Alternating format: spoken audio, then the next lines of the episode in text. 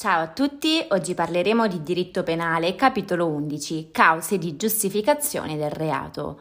Per l'esistenza di un reato non basta la sussistenza di un comportamento umano cosciente e volontario conforme alla norma incriminatrice, ma occorre altresì che non ricorrano cause soggettive ed oggettive di esclusione del reato, cioè situazioni espressamente previste dalla legge in presenza delle quali un fatto che normalmente costituisce reato va esente da pena cause di giustificazione, anche dette scriminanti o cause oggettive di esclusione del reato.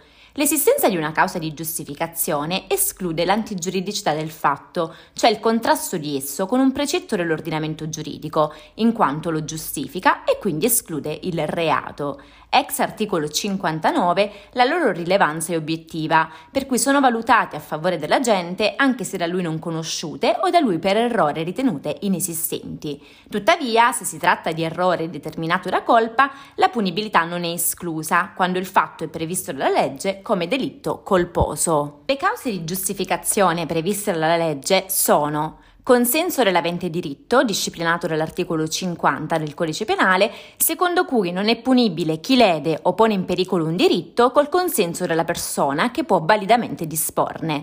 Pertanto il consenso del titolare del bene o del diritto protetto dalla norma esclude la illecità di un fatto che normalmente arrecherebbe offesa a quel bene o diritto, in quanto viene a priori a cadere la possibilità di un danno.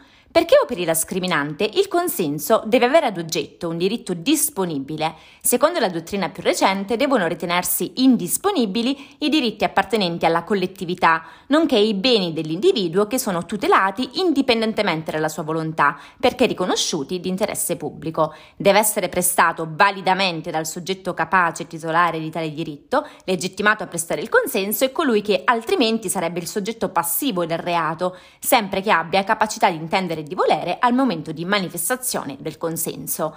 Ancora, il consenso deve essere attuale, cioè sussistere al momento del fatto, deve essere libero, cioè espresso con volontà non viziata da errore, violenza o dolo, deve essere lecito, cioè non contrario a norme imperative, all'ordine pubblico e al buon costume, e deve essere consapevole e specifico, cioè manifestato in relazione a condotte specifiche. Non è richiesta una forma particolare per esprimere il consenso, il quale può essere esternato mediante una espressa manifestazione di volontà scritta orale o mediante un comportamento concludente o tacito. Esercizio di un diritto ex articolo 51 del Codice Penale.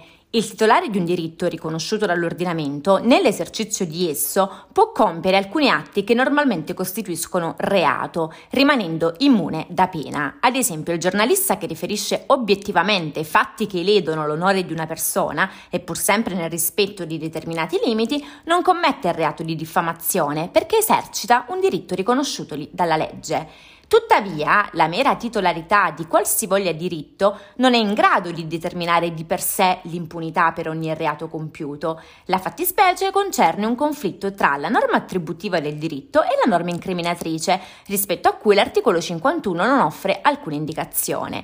Pertanto in dottrina sono stati elaborati diversi criteri, gerarchico, cronologico e di specialità, per guidare il bilanciamento degli interessi in conflitto.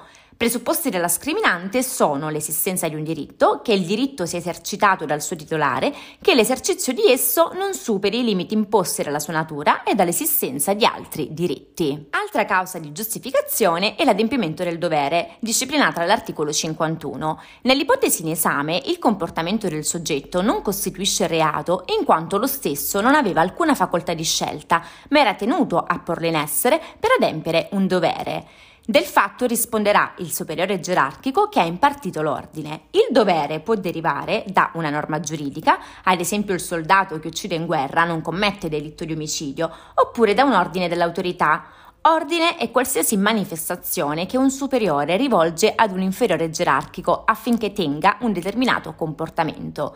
Presupposto della scriminante è l'esistenza tra questi due soggetti di un rapporto di subordinazione di diritto pubblico. L'ordine inoltre deve essere legittimo sotto il profilo sostanziale, cioè devono esistere i presupposti richiesti dalla legge, e formale, cioè il superiore deve avere la competenza ad emettere l'ordine, l'inferiore deve avere la competenza ad eseguirlo e devono essere rispettate le procedure e le formalità previste dalla legge. L'ordine può essere disatteso solo se manifestamente criminoso. Causa di giustificazione è la legittima difesa, disciplinata dall'articolo 52. Pertanto, quando vi sia un pericolo attuale per il proprio o altrui diritto, derivante da un'aggressione ingiusta da parte di un terzo, il soggetto può reagire compiendo in danno dell'aggressore un'azione che normalmente costituisce reato, sempre che tale azione sia assolutamente necessaria per salvare il diritto minacciato minacciato e sia proporzionata all'offesa. Ad esempio il soggetto che uccide per difendersi da chi gli si sta scagliando contro, armato di coltello e con evidente intenzione omicida. Requisiti dell'aggressione perché ricorra alla scriminante sono oggetto della difesa deve essere un diritto, quindi parliamo di diritti personali, patrimoniali e altrui, l'offesa deve essere ingiusta, cioè contraria al diritto, il pericolo minacciato deve essere attuale, nel senso che deve essere imminente e persistente, quindi la scriminante non opera quando l'aggressione sia già cessata ed infine il pericolo non deve essere stato determinato volontariamente dall'agente. La reazione quindi deve essere costretta, necessaria, necessaria proporzionata all'offesa, cioè considerando tutte le circostanze del caso concreto, come i mezzi utilizzati, la presenza di alternative, i beni giuridici in conflitto, l'intensità dell'offesa, l'incolpevolezza dell'aggredito. Merita di essere analizzata anche la legittima difesa domiciliare, modificata da ultimo con la legge numero 36 del 2019.